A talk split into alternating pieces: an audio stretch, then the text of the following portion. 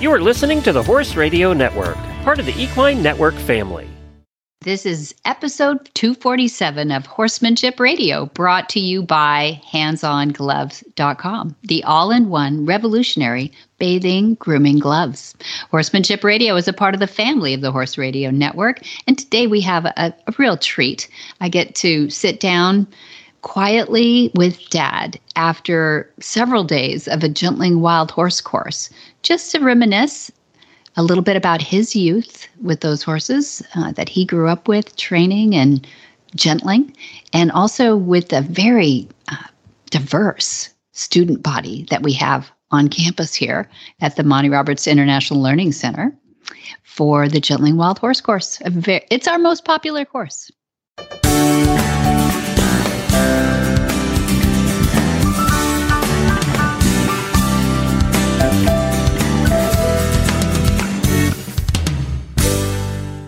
This is Debbie Loucks, and you're listening to Horsemanship Radio. Thanks for joining us. Horsemanship Radio airs on the 1st and the 15th of the month, and I have my producer, Jen, with me today. Jen, let's talk Mustangs. Woohoo! Welcome to 2024. I know. I'm so excited about 2024. I really am. I feel like we're really hitting our stride here on um, California Horse Center at Flag is Up Farms. Yay! And yeah, and we've really we've added some courses and things like that too, which means we get to play with more ponies. Oh, you've been at, well. Hang on until we get to the calendar part of the show and Mhm. more courses. I will have questions about that surely. Okay. And I have a question about the Gentling Wild Horses course, Yeah. which Monty talks about today. And he, it's fu- it's going to be fun because we'll hear a little bit about the genesis of how this course Right. was developed and why it got started and things like that. But when you do the Gentling Wild Horses course, are they always Mustangs? No, great question. No, we have bucking horses. They're raised up on a mountaintop, meant for the bucking string, which sounds like brutal, right? Does that kind of sound like rodeo? Does, Well, you know, some people might think, "Ooh, bucking horse, ah, scary." Yeah. but they're mostly used eventually as ranch horses because very few of them cut the mustard, as they say, as bucking horses. But they're big, beautiful. They've got Percheron and some big, heavy horses bred into them. Uh, But they've seen people. You know, they're fed from the back of a truck over the mountaintop. So they don't think of people as enemies or anything like that or something to really be afraid of. But they also are totally untouched, too. You know, there's nothing, There's- nothing. They chuck the bale of hay out the back. They don't Yeah. stop to br- to pet anybody on the nose. No. No, nobody gets touched out there. No, and but they're left with the cougars and the rattlesnakes and everything else too. So they really are like wild horses raised, you know, in in in the wild. But they when they come in, it's not so fractious. So they settle pretty quickly and then we get working on them. And so we that's our favorite horse to have in the gentling. But we've had other Morgan sanctuaries, uh, a bunch of Morgan horses. We've had Mustangs from all different walks of life. I mean, the Mustangs out of the holding pens. We've had Mustangs that Oh, so were sometimes you get them off the range, and sometimes Yeah. you get them off the holding pens. Interesting. Exactly. Well, they've gone through the, most of the time. They've gone through the holding pens, but they're like just you know they were born in in um, in wild, and then they brought them in, and we get to choose from those pins you know. And so we know that, like Shy Boy, uh, Shy Boy is our fam- most famous Mustang. He's over thirty here now, and he was raised in the wild, captured at three, and and adopted right away out of that holding pen. And they try to do that. The BLM does try to you know get people encouraged to take the young ones um, which is awful for the old ones but on the other hand at least they've got a full life ahead of them when they're Mhm. Gentled. So anyway yeah so it's a good question. We've had all kinds. We've even had some from sanctuaries that were untouched because you know you got different situations. Somebody bought a horse and put it in the backyard and decided that's where it's going to stay. Yeah. and it, you know they were never gentled they were started. They didn't know how whatever it was. Uh, the particular ones that are so beautiful this week uh, were basically rescues in that there was a helicopter roundup and they were taken by the BLM, but this person that owns them was there, witness to the helicopter. And so she said, This is horrible, even though I'm living in the middle of LA and I have no business, you know, trying to house a horse. I'm going to rescue them and figure out what I can do. And so then they've set out to get them adopted out, which is uh, you know, not easy, but also we're proud of her for doing that. Well, and if you're going to do that, and there are many people who do that sort of work with all sorts of different animals in that she Mhm. had never intended to own horses, ride horses, be involved with horses. She just recognized an animal in need. Yeah. Because Mustangs, when they're brought in off the range, Mm. it's it's a tough haul. Getting those animals adopted into responsible homes Yeah. is not easy. There are more horses than there are homes.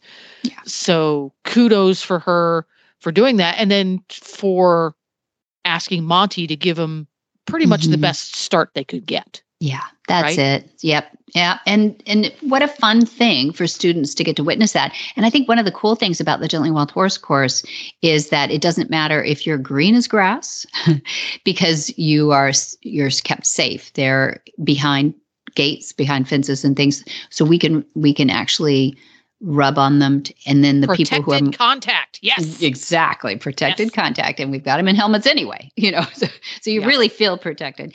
And then those people that have a bit of experience, of course, our instructors, our interns that are here and Monty himself, they get to working with horses to give that the, the first halter, the first lead on. And you, you just see them, the glide path is so easy. Jen, you know, it and it's fun to see. So you get people who say, I just love horses always wanted an excuse to get around them. And this is their entry point really into horses a lot of times. Not that they're going to take one of those wild horses home, but this is like, now I understand their nature more. I Well, understand see, their that's the great language. thing, 'cause how many times have we come across people who are very much involved with horses? They either own one or lease one or take riding lessons regularly Mhm. that you get to know them a little bit and you scratch your head and say they just don't understand what a horse Yeah. is. And that's very hard in the Mhm. 21st century because a lot of people don't even understand what a dog is, much less a Mm. horse. And a dog is a little bit closer to a human being, a predator. Yeah. But understanding that a horse is not just a big dog. Yeah. It's in every way different than a Yeah. dog and it's in, it's in every way different than a human and that to be to get started your very first experience with a horse to have that demonstrated and explained yes. and then to in a way that's safe for your particular skill set to practice that it again the horse is getting the best start possible Yeah. and so is the human Yes, and it, I think the re- it's true. Um, in fact, Dad was doing Monty was doing a join up, uh, or he was coaching uh, one of the students today through a join up, and it was kind of cute because it's a, a little quarter horse, simple, not the not the gentlers. Uh, we we wanted to get them in a round pen with a with a simple horse. Let's put it that way. And he's a nice little quarter quarter horse, and um, so he we we silently went through. So he wasn't really coaching him through. We'd already done that part. So this was their opportunity, the students' opportunity to do it to demonstrate the join up on their own kind of thing, right? And uh, at the end of it, yeah, she got a okay, you know, some some bobbles and boops here and there, which happens. But he said, you know what? That was a beautiful join up that the horse did with you. and what he meant was the horse was leading the join leading up. the way yes And the student was trying to figure out what the horse wanted next, which I'd never really seen that. And I certainly hadn't, you know, defined that before the way but that happens a lot with with uh, new students to the to the language of equus because if a horse is pretty domesticated and has seen a join up or two then they often are very kind and sort of lead you through it themselves. And you know the student will follow along. But i think that's i think that's a beautiful thing to experience too as long as you have a coach there to say you know what? That's not going to work for you very long. So you have well and to turn that around. That's valid though. It's it's from my point of view you know this is an outsider looking in. Mhm. that's the same as someone who needs to learn how to do flying lead changes i learn was to do that on learn to do that on schoolmaster. Yeah. So you learn it correctly and then apply that to the horse who's maybe less experienced. It makes perfect sense for students to learn these skills with horses who have experience so that when they get something close to the right answer the horse goes yeah i think i can anticipate what you're asking. Yeah. and they can then hone those skills Yeah. on less experienced animals that makes perfect sense sure That's that's a great observation. Absolutely. And I think that's what's fun for the students to see the raw, raw, raw, raw horse R A W, raw horse, and express that um, into pressure, express that I don't touch me. Okay, it's okay to touch me. Oh, I actually kind of like that touch. You know, to, to watch that whole arc happen. But then to go go play with some. Tomorrow we're going to go out to the mountain trail. It's going to be really fun with some of the transition horses. Those are off the track thoroughbreds, and we're going to see how their brains work too. But we're going to use a lot of the same concepts uh, from the ground first, and then if somebody wants to ride, we can get them in the saddle. And I think one thing that is a disadvantage to people over, let's say, 40 or so. Maybe listeners can tell me otherwise. But what I have seen is generally the older the rider, the less they've done on the ground. It wasn't a thing when absolutely guys, right absolutely and, back yeah. in, back in the day in my more formative years once a horse was backed. You mm-hmm. could lay over his back. You could get a put a foot put a foot in each stirrup. You never put him on a long line again, or a lunge line, or, or did, walk him around, you know, or never. Yeah, you get on yeah. their back. right. You wouldn't go through the mountain trail on your feet. No, but no. we do. We do, and it becomes more of a confidence builder for both of them and then once you get in the saddle, the horse has already gone through the thing. He knows what you were asking. And you're pretty confident now, too, because that's where you wanted to be in the first place was up in the saddle yeah. and not on the ground. But once you see that you can create a bubble around your horse and you can incrementally take them through. So, anyway, it's going to be fun tomorrow, too. Yeah. And we're going to use a lot of that language that we learned in this very popular Gentling Wild Horse course to do things with your own horse back home. Fun, and huh? without further ado, let's get into it. And we're going to do that right after we hear from our title sponsor and essential part of this show, Hands On Gloves.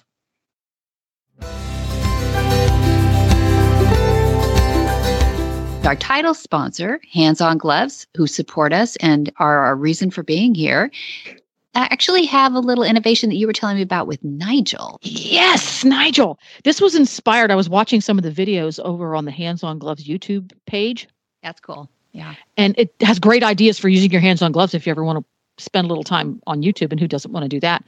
Hmm. In in the wintertime, Nigel does not get clipped because his hair coat doesn't really get very thick and he lives out of doors it's a it's a very light winter coat and that's a real struggle in the winter because you want to get deep down into the hair when you dry them off because what can happen is you can get rain rot yep. if the top of the hair dries before the skin does yeah? Mm-hmm. uh-huh and we've all used towels to dry our horses off. You swipe, swipe back and forth but that's it it doesn't get to the skin. It only it only dries the top. It does. So you take the old hands-on gloves, which you've got on anyway because that's what you were using to scrub you your horse. You washed it with, yeah, that's right. Just grab a towel, toss it on your horse, and you dry the horse using your gloved hand. And those little bumples on the gloves get down between the hairs and dry the skin off. It's yeah. awesome. It's awesome, and they love it. I mean, who doesn't like to be snuggled in a blankie? If you give them a good once over with a towel and your hands-on yes. glove. Then yep. when you do throw the cooler over top, you've lo- you've fluffed up all that hair. Yes. So that it can allow the moisture from the skin to come up through. If the hair's mushed down flat, it's going to do its job of keeping things just the way they are. So exactly. grab yourself a pair of hands-on gloves from handsongloves.com or your local tack retailer. You can find them everywhere. They everywhere. come in lots of different sizes and colors. Yep. And give it a try for yourself.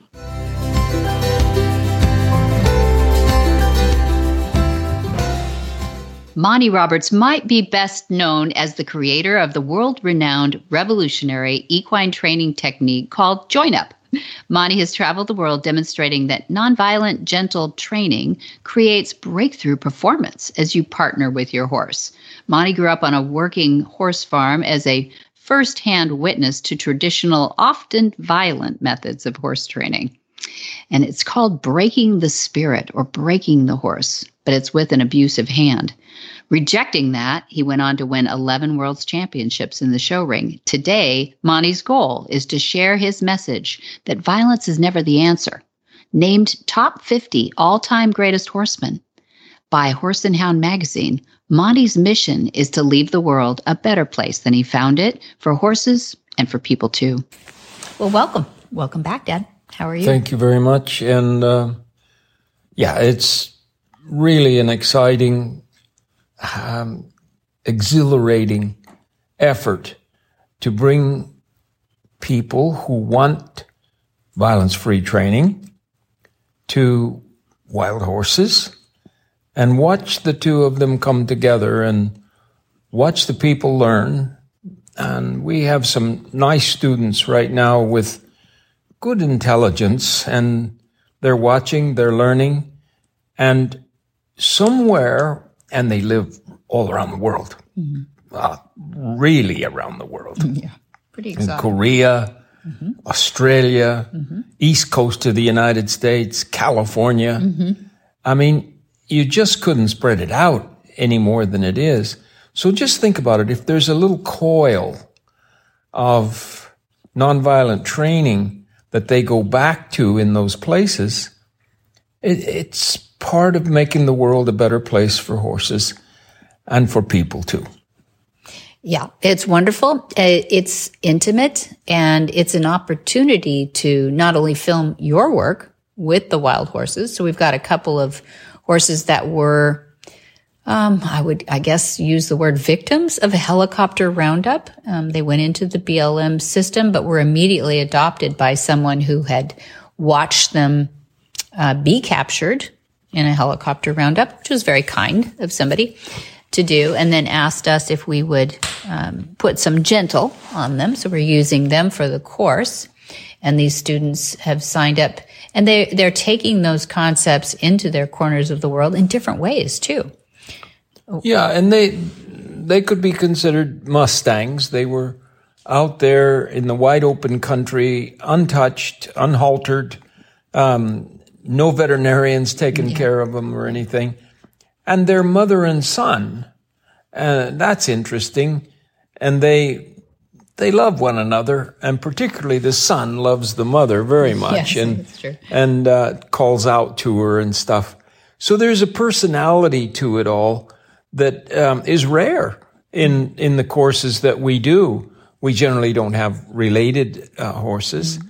and often we do courses without wild mustangs. Mm-hmm. And these were fairly well untouched. and they, they'd been through some guidance um, and a bit of touching, but very, very wild horses that um, might kick your head off if you're not doing the right thing. And they don't mean to hurt anybody. And today I picked up all four feet, all four legs mm-hmm. on the older one of the two, the mare, mm-hmm. the mother.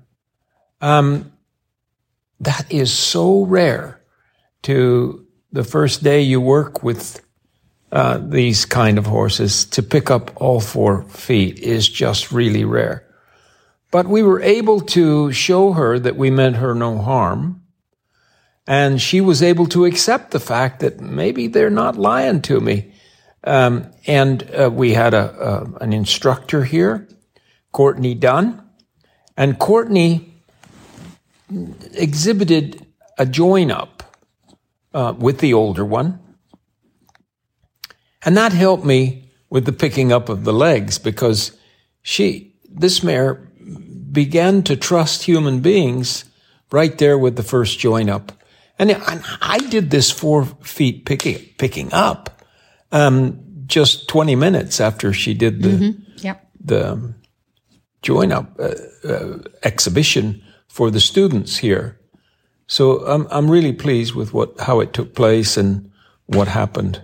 Yeah, that was a lot of fun. So over the arc of the week, just so people get a lay of the land of what does gentling look like, we started off with uh, in the classroom just a little bit of your concepts, your theories, what makes some of the work you've done unique because of your youth and working with the Mustangs for the wild horse races. Can you tell us a little bit about your background when you were a kid?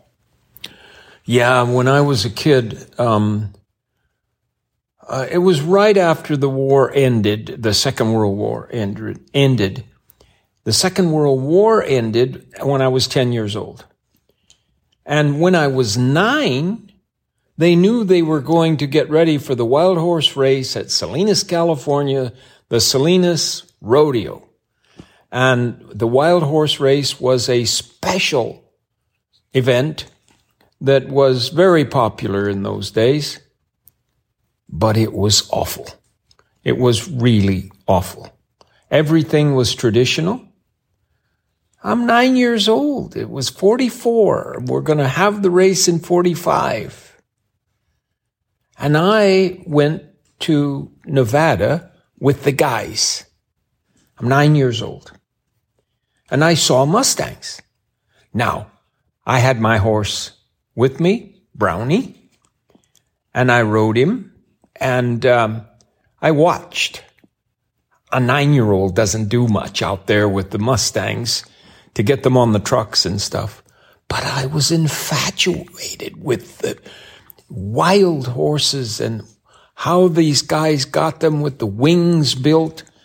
And uh, I invented some things right out there in my mind the first time so that in 45, when we were gathering for 46, I was doing things that had never been done before out there. For instance, they built, they spent a lot of money building fences that get smaller as you go so that you build them in a Y shape. And, um, squeeze, the horses squeezing the horses through. Yeah, you're just squeezing the horses through and they wind up in a small pasture that's got good fences. So they just build some, you know, inexpensive fences that just kind of guide them down through there. And you, and you watch their tracks and you build your fences so that they, they're used to going there anyway. And then boom, they find that they're in a, a very secure corral. And after the first year, I said to my father and to E.J. Leach, who was the president of the Rodeo Association at the time, you know, you don't need to build those fences with that Y. They were half a mile long. That guys out there working for a month putting these together so that you have a trap for the Mustangs to go into.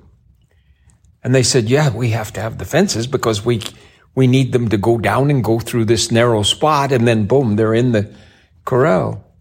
And I said, no, I, I think that if you simply take, um, um, crepe paper and put it on the bushes and the trees, tack it to the trees and stuff. They're not going to try crepe paper. They've never seen crepe paper before, and it worked. So then they started building these traps all over Nevada and Idaho and Arizona to trap the Mustangs because people were saying, oh, after the race is over, um, they're going to have a sale and they're going to sell them. Well, people weren't buying them for more than $20, $30. Really? So the decision at the level of the rodeo people were just send them to the killers. And they were sending all these horses to the killers. And that's because they were worth more per pound or Well, they weren't worth more per pound, but it was about the same. And then you didn't have people getting injured and suing you. Yeah, you didn't want to train them. Yeah. You didn't have, yeah, a lot of problems. They just came with their truck. They bought them for $20, $30 a head. And um, they sent you a check, and that was better than starting them. And as time went by and it got up into the 47, 1947, 1948, 1949, those three years, I showed Dr. Leach how I could take the better ones, that is their conformation, their soundness, uh, their age. I could take the better ones and I could have a rider on them in no time at all with my system. Oh, my father was very, very upset with that. What are you trying to pull? What are we going to do uh, when this catches on and then we don't get paid for training horses? Well, I was doing it and uh, it was catching on. There was no question about that. But uh, I say catching on, it was a small group of people. But we, we then had a sale and I'm riding them. And Dick Gillot is riding them, a kid that worked for us. And they were bringing 150 Really? $200, 250 A really good one might bring $300 mm-hmm. and it's ready to go ride. Oh my word. I became the worst criminal you ever heard of because he's, he's just ruining the professional horsemen of the world. He's just ruining them. We don't know what he does. He's got something he gives them or something like that. And then he just does this stuff and, and, uh, uh, we don't know what it is, but we don't want to do it anymore. So I quit. In 1949, that was my last, 1950 was my last time to c- uh, c- gather the horses. And in 1950, I went out and did a horse in the wild without my father's permission. And I told the crew that was there, don't ever tell my father what I'm doing here, but I'm actually going to do join up with a horse in the wild, a Mustang. Well, you can't do that, but it's fine. How many days you figure? I said three days. I'll ride the horse back to the camp. It was a bunkhouse kind of thing. About 20 cowboys worked on that ranch near Tuscarora in northern Nevada. In three days, I rode the horse back. And then they said, well, he's really got something. He's got something he gives him. Oh. That horse was, Trick. it was a trick.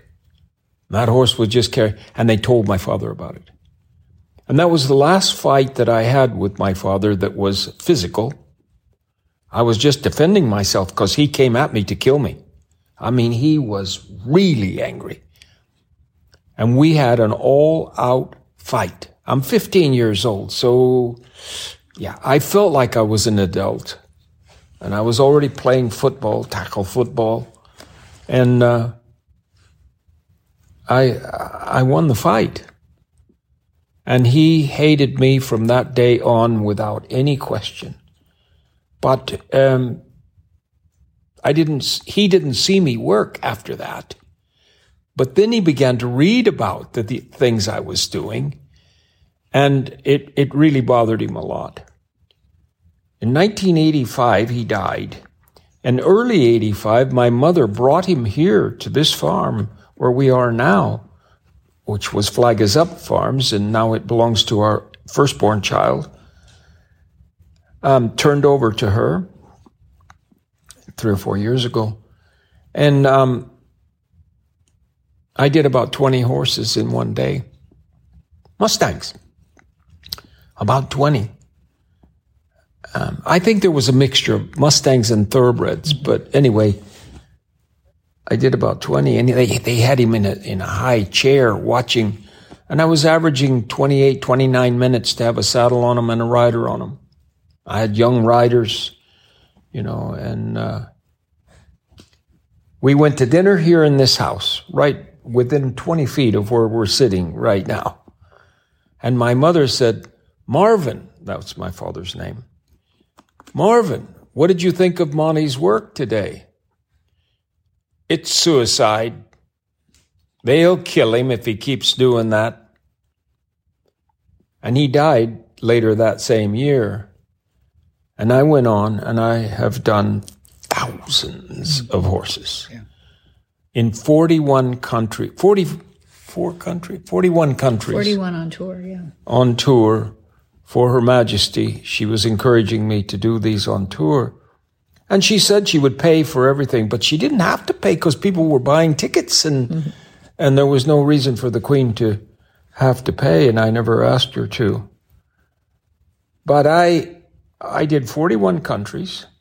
Some of those countries I did 10, 15 demonstrations in England and Scandinavian countries and the Western European countries. 10, 15 a year. 10 or 15 uh, uh, demonstrations a year. And my largest audience was in Germany in the town of Did you say Cologne? Cologne, Germany. And my largest audience was 7,000 people. Well, a, young man, I mean, I wasn't so young then, but uh, I was uh, Younger. my 40s, um, that does 7,000 people in a coliseum there just to do a demonstration of how he, that's rare, man. And um, later in my career, I went to Brazil and Argentina, some of the South American countries. And uh, I got a phone call from a lady that said she owned three or four newspapers in Brazil. And if I came back to Brazil, I would be arrested. Because the professionals were coming to her and said, What's this guy doing? And he's, he's, he's saying that traditional horsemanship is bad because it's violent. Well, you have to be violent. Horses have to have a boss. You got to know who's boss. They've got to know who's boss. And you, you have to use force. Everybody knows that. And so she said, if you come back to Brazil, you will be arrested. No matter where you are in Brazil, you'll be arrested.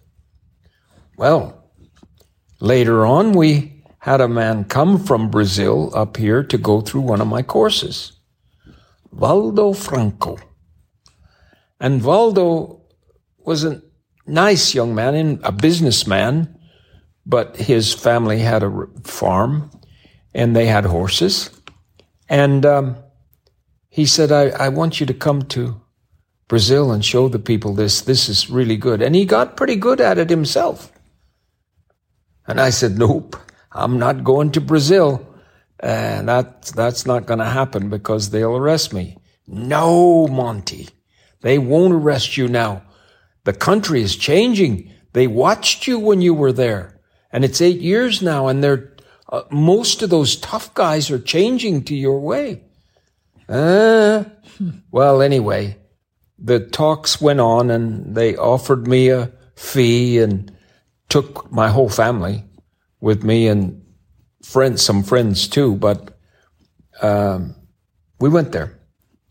And it was in a coliseum in Barretos, Yeah. Barretos, Brazil. It was just, what, four or five months ago. And uh, 32,000 people came to see me there, and nobody arrested me. Yeah. And I didn't get injured, but they gave me a really tough horse that bucked like heck with a guy, and they didn't give me a guy that could ride very well. Well, he was a professional, actually. but- And he was a bucking horse rider, but ah. anyway, the people loved it.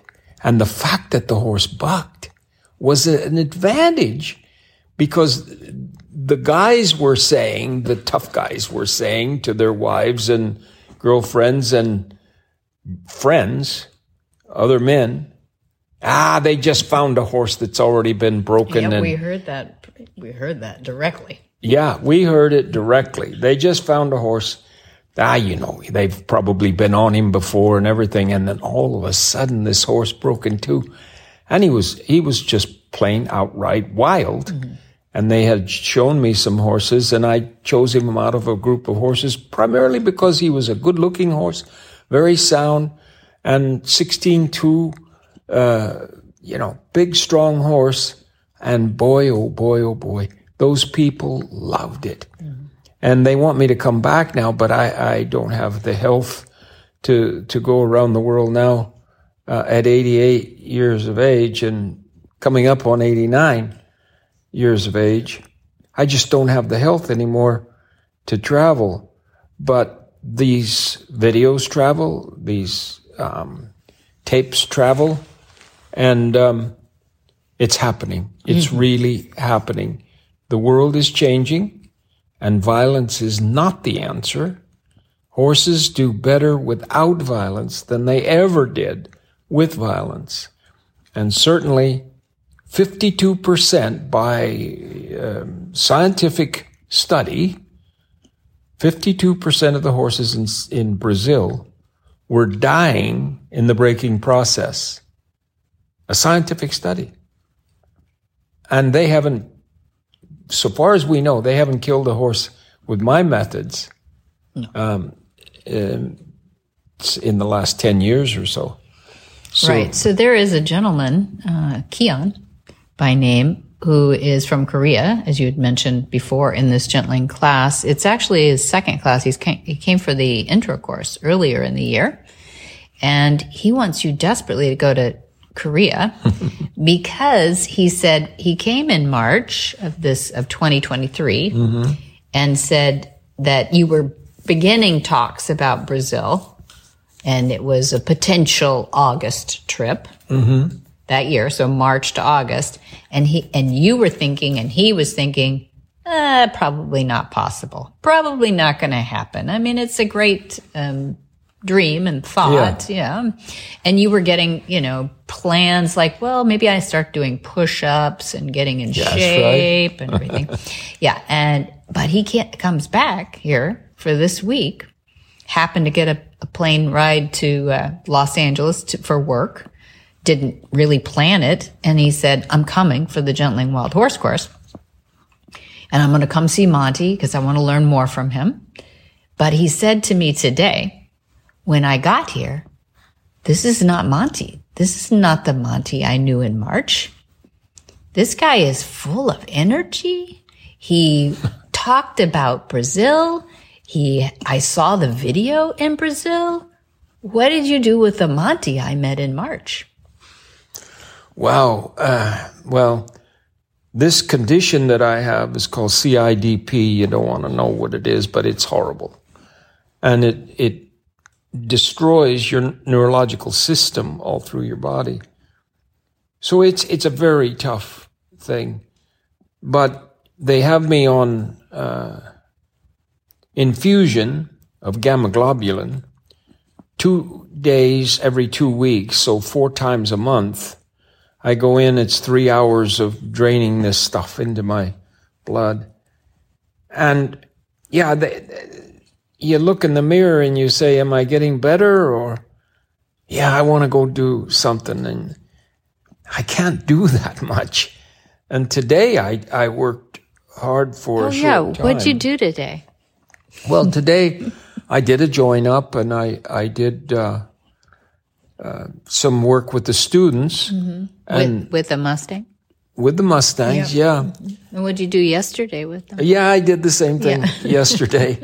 And and so so so that's good, but toward the end today, boy, I was having a hard time even just sitting up straight. Mm-hmm. So Energy is limited. I mean, we all die. Mm-hmm. And at 88, I've I've passed that period in time when most people are gone. But they say once you get past a certain age, you can actually glide a bit. But I think what, what he was pointing out is that when you have a passion and when you have a focus mm-hmm. and when you can control your physiology as well as you do, your breathing, your heart rate, and you can be around. He said that he watched you work with the mare today and you were focused on the mare. Mm-hmm. But the, the boy, the little child of hers was trying to climb out of the chute mm-hmm. behind. Not with a lot of effort, but he was not happy being in there without his mom. His mom was completely happy, by the way, of him Yeah. being locked in the chute. She was kind of over him. Um, but he, but this student of yours said, wow, I was focused. I kept focusing back on the horse in the chute instead of focusing on you. And I kept telling myself, focus on Monty and the mare. And he, he said, how ridiculous is this that Monty probably had eyes behind his head and knew that the horse was safe and fine, but was totally focused on the mare enough to pick up all four of her feet without a lead on, by the way. Remember, you took the lead off and began to pick up the feet. So that focus must be healthy for people. That passion, that desire, the action, the activity.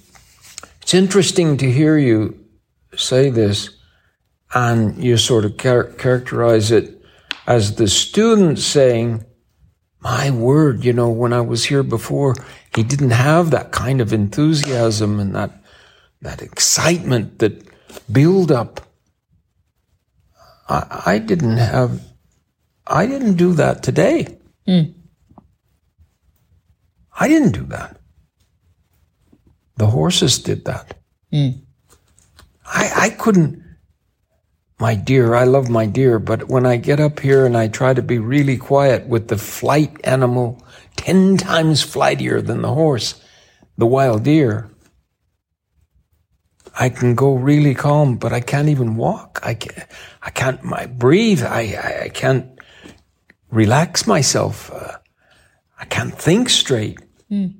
But I get around horses that are trying me, mm-hmm. You know, and that are wild and up it comes.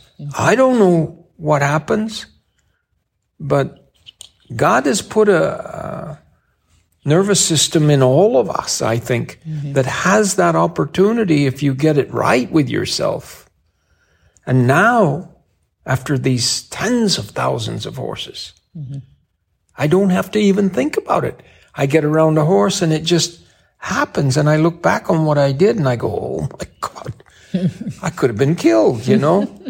but I haven't been injured. I'm knocking on wood now. Mm-hmm. I haven't been injured uh, through all of this time. I'm now, uh, was 2020, so let's call it four years now that I've had this condition. And I, have done a lot of horses in those four years. Mm-hmm. Not as many as I did before, obviously, and not traveling to all those countries. But something happens within your system when you get it all right, right enough so that another individual, human or animal, falls in love with the fact that you're doing something together and building something together. Mm-hmm. And then you say, wow, look what we did. Um, I don't know how to tell you that, but I do know how to teach it now. Mm-hmm. And it's the horses that have taught me how to teach it. Well, that was an interesting thing that you did this week too. You gave, you gave a roadmap. You gave an example by showing the students on Monday afternoon. This started on Monday Monday afternoon, you worked with these horses in the chutes. You first put them in there, you breathed them into the chute. Mm-hmm. And goodness, that's a bookful right there of how you breathe them into the chute. But then you showed how um, sending the student in and out, advance and retreat, even before the first touch, and then eventually the first touch and move away. You, you gave them this roadmap. Then the next morning, you didn't come. You let the students be filmed doing the same thing from their memory of you doing it. And then on Tuesday afternoon, you were critiquing it. So you sat in the classroom with each one, watching their footage and giving that. I've never seen you do that. No, I know. And the reason I wasn't there in the morning was that I was having an infusion. Right. And then I came back. So uh, it's, it's a learning curve for me too to go through all of this.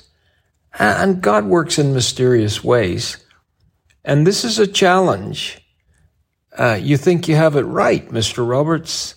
Um, so let's see what you can do if we put this on you and that on you. And the horses have taken charge of my life and, and, um, yeah, it even makes me get along with people better. And you take violence out of your life and there's a, there's a whole new approach to living.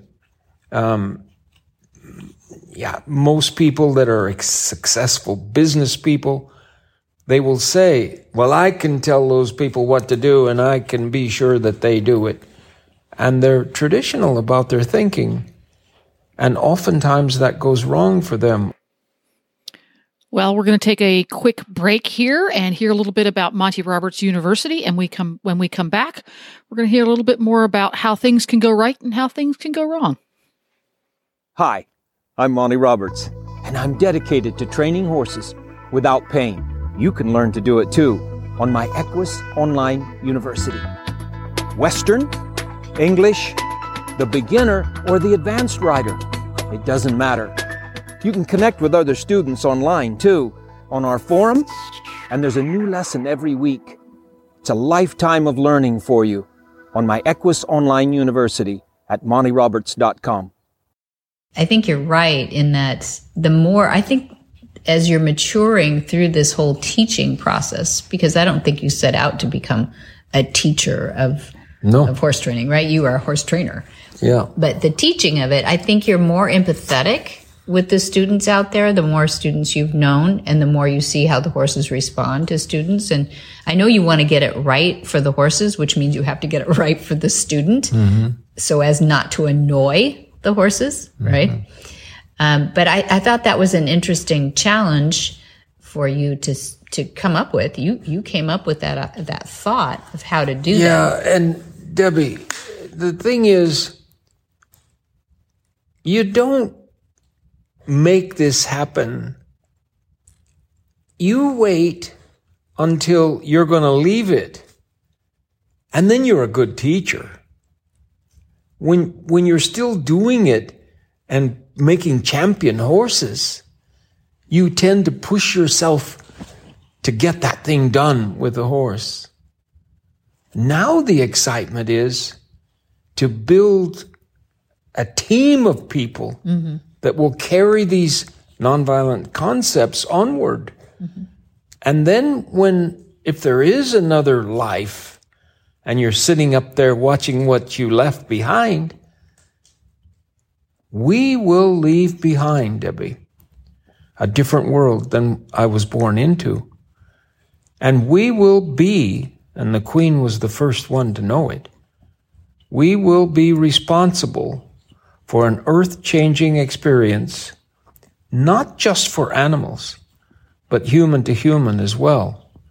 And wouldn't the world be better off if we humans weren't thinking about beating one another up and dropping bombs and shooting people and so forth and so on?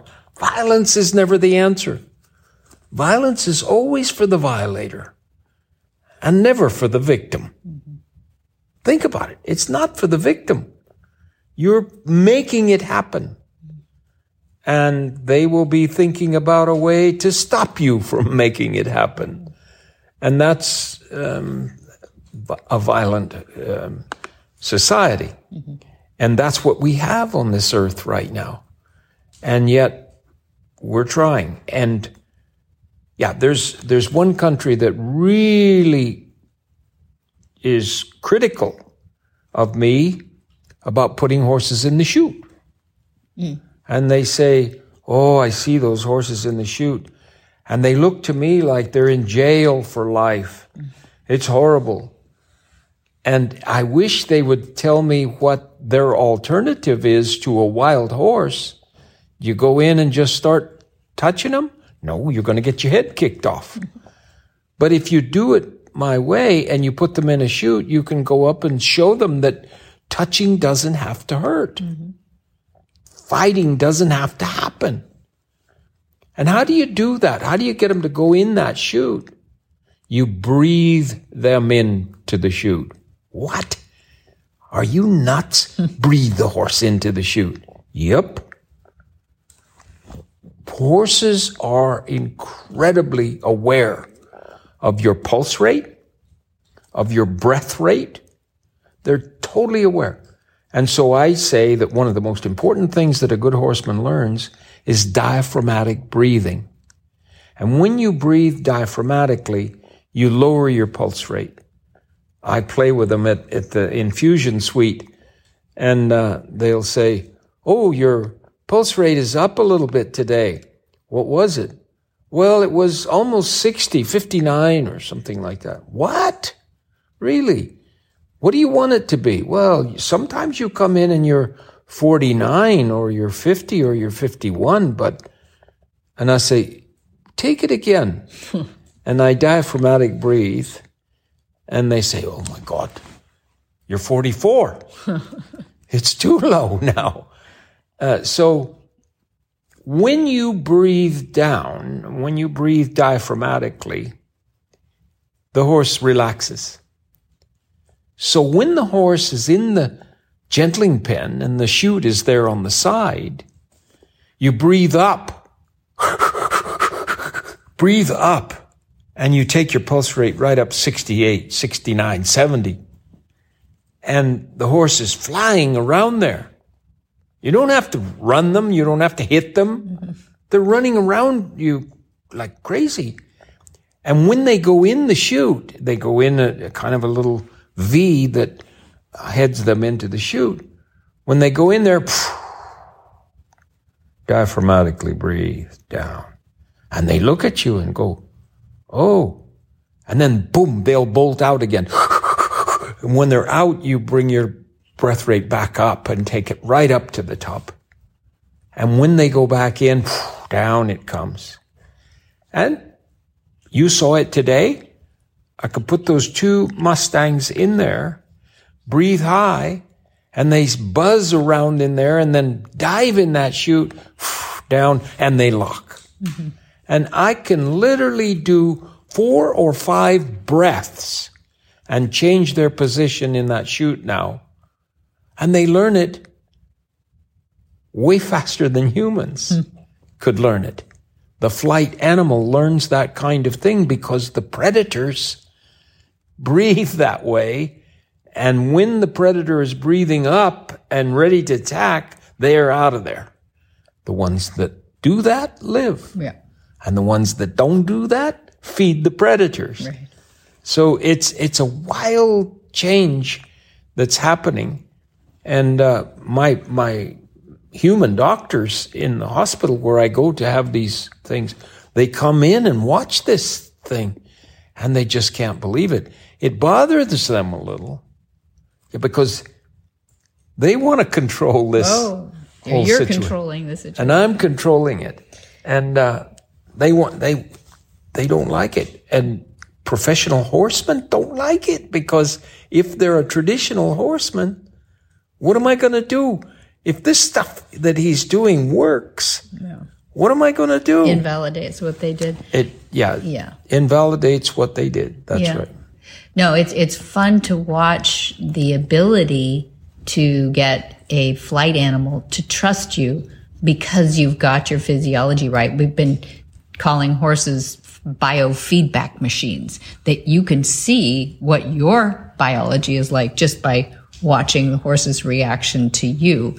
And it must be fun to watch your students now coming back to spend a day or a little time with you to teach to maybe also fine tune some of the stuff they're doing.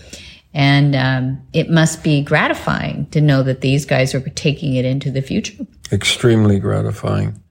Extremely gratifying.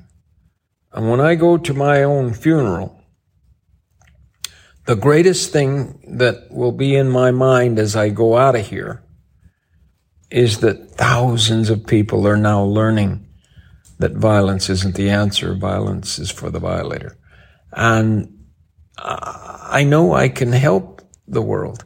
I wish the politicians would come to me and say, teach us all yeah. how to do this that because uh, yeah.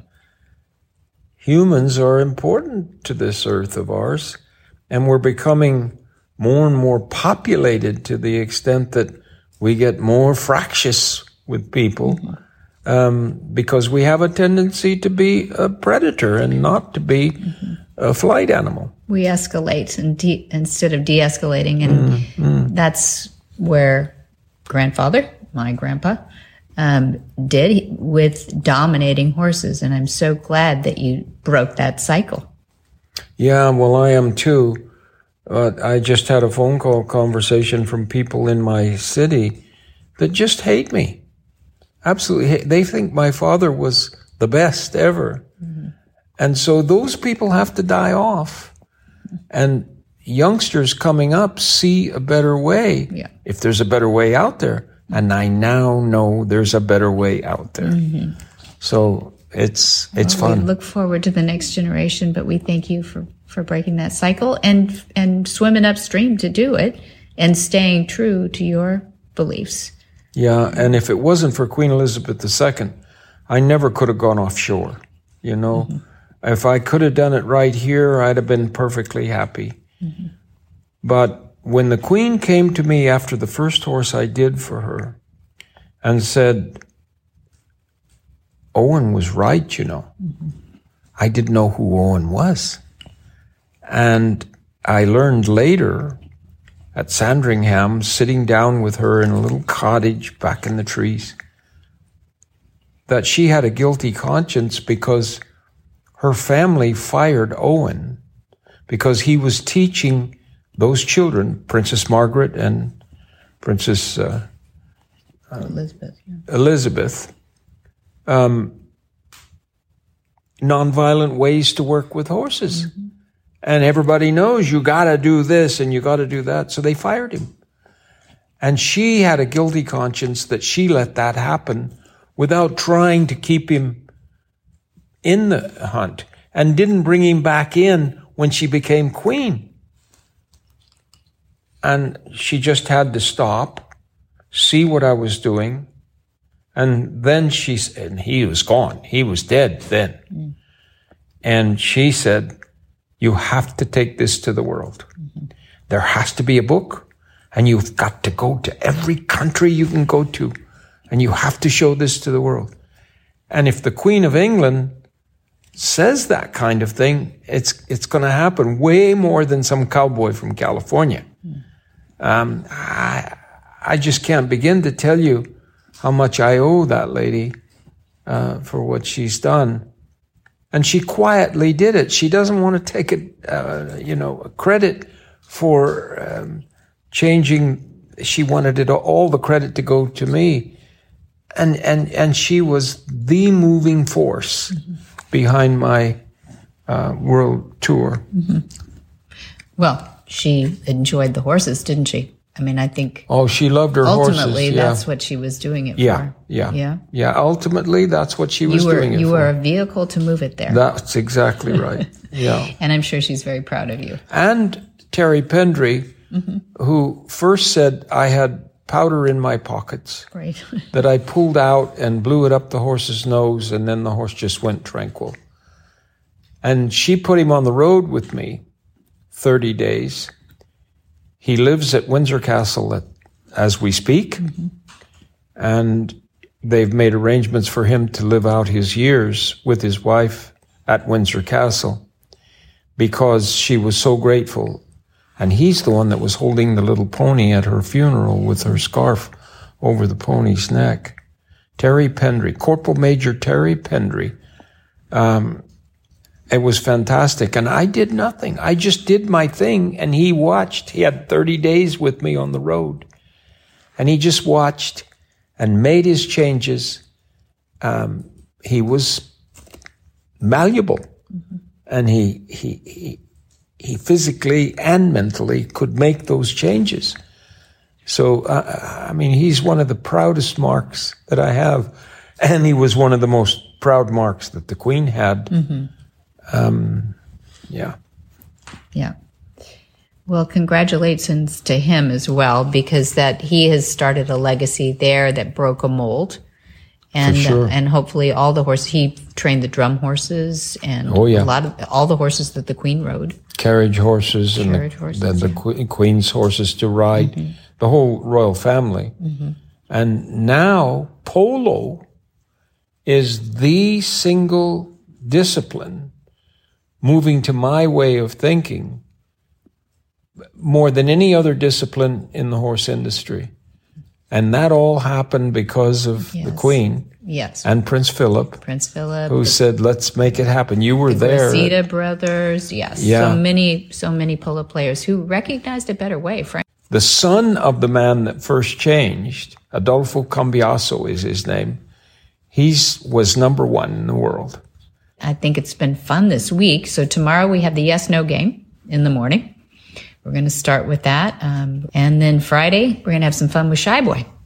Can you believe he's still around and with us?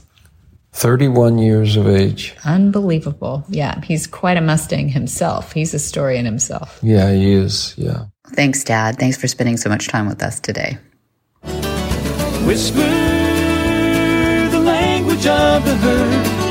Listen, you don't have to say a word. It's time for Jamie Jennings to fetch an email from Monty Roberts' inbox and share a morsel of Monty's wisdom in a little segment we like to call Ask Monty.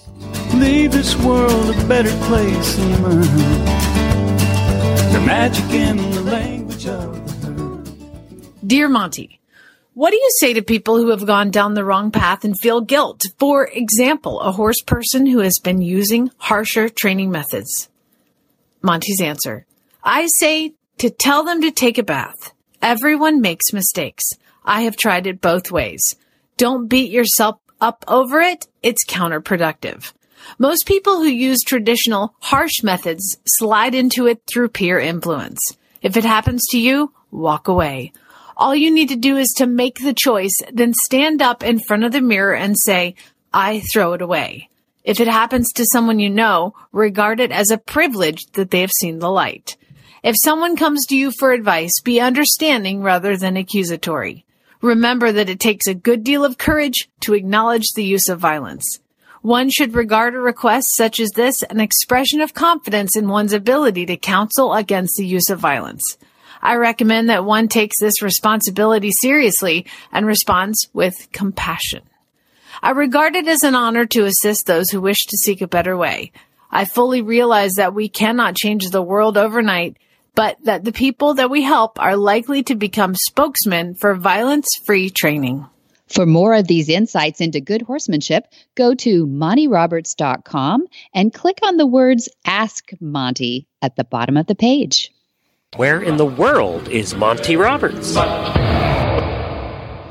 Monty is looking forward to meeting some new friends, two legged and four legged, in January. Coming right around the corner, we have a Mountain Trail Play Day on January 20. And then on January 27th, we have a Horsemanship 101. February 1, we have a Mountain Trail Play Day again. And then 5 through 9, we have Monty's special training. Now, this one I didn't talk about yet, and I should because it doesn't happen very often. We often develop a lot of our uni lessons out of that, university lessons out of that. But he gets to play with horses for five days straight and we get to watch. It's a lot of fun. We just support him on that. And then 16 through 18 is a horse sense and healing. That is for our veterans and first responders. The 24th is a horsemanship 101. That's also a really popular one day course, too. We call it, you know, girlfriend's weekend or mother daughter, father daughter kind of thing. And then March, we have on the 31st, we have an Easter Mountain Easter's Mountain Trail Play Day. It happens to fall on Easter. So, girls, treat yourself. Don't just stay home and cook. And then April, April 1st through 16th is our introductory course of horsemanship. And that is our first step to the certification process. So it's super important. And then right after that, we have the 22nd through the 26th are the intro exams after you've completed your intro course and some videos. There you go. On Easter Mountain Trail Play Day, you should mm-hmm. have an Easter egg hunt.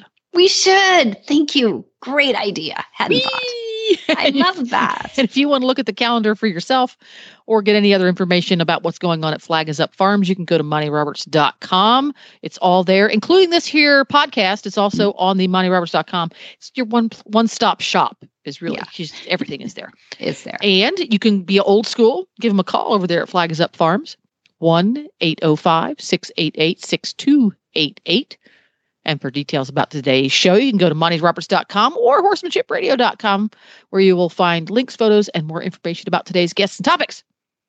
Yes. We, we love your feedback. Great way to give us feedback and spread the word is on social media. On Facebook, it's Monty Roberts, the one with the little blue check mark. And Twitter and Instagram, both are Monty underscore Roberts. Yep, I love Instagram. It's so pretty. And then many thanks to our sponsors too. That's Hands On Gloves because we brag on them all the time, and we use them through our gentling course, by the way, because the the Mustangs love them. It's a nice way to kind of gentle them too. So it's Hands On Gloves. MontyRobertsUniversity.com is our reason for being, and be sure to visit all the other great shows on the Horse Radio Network too at www.horseradionetwork.com Until next time, have many happy horse hours.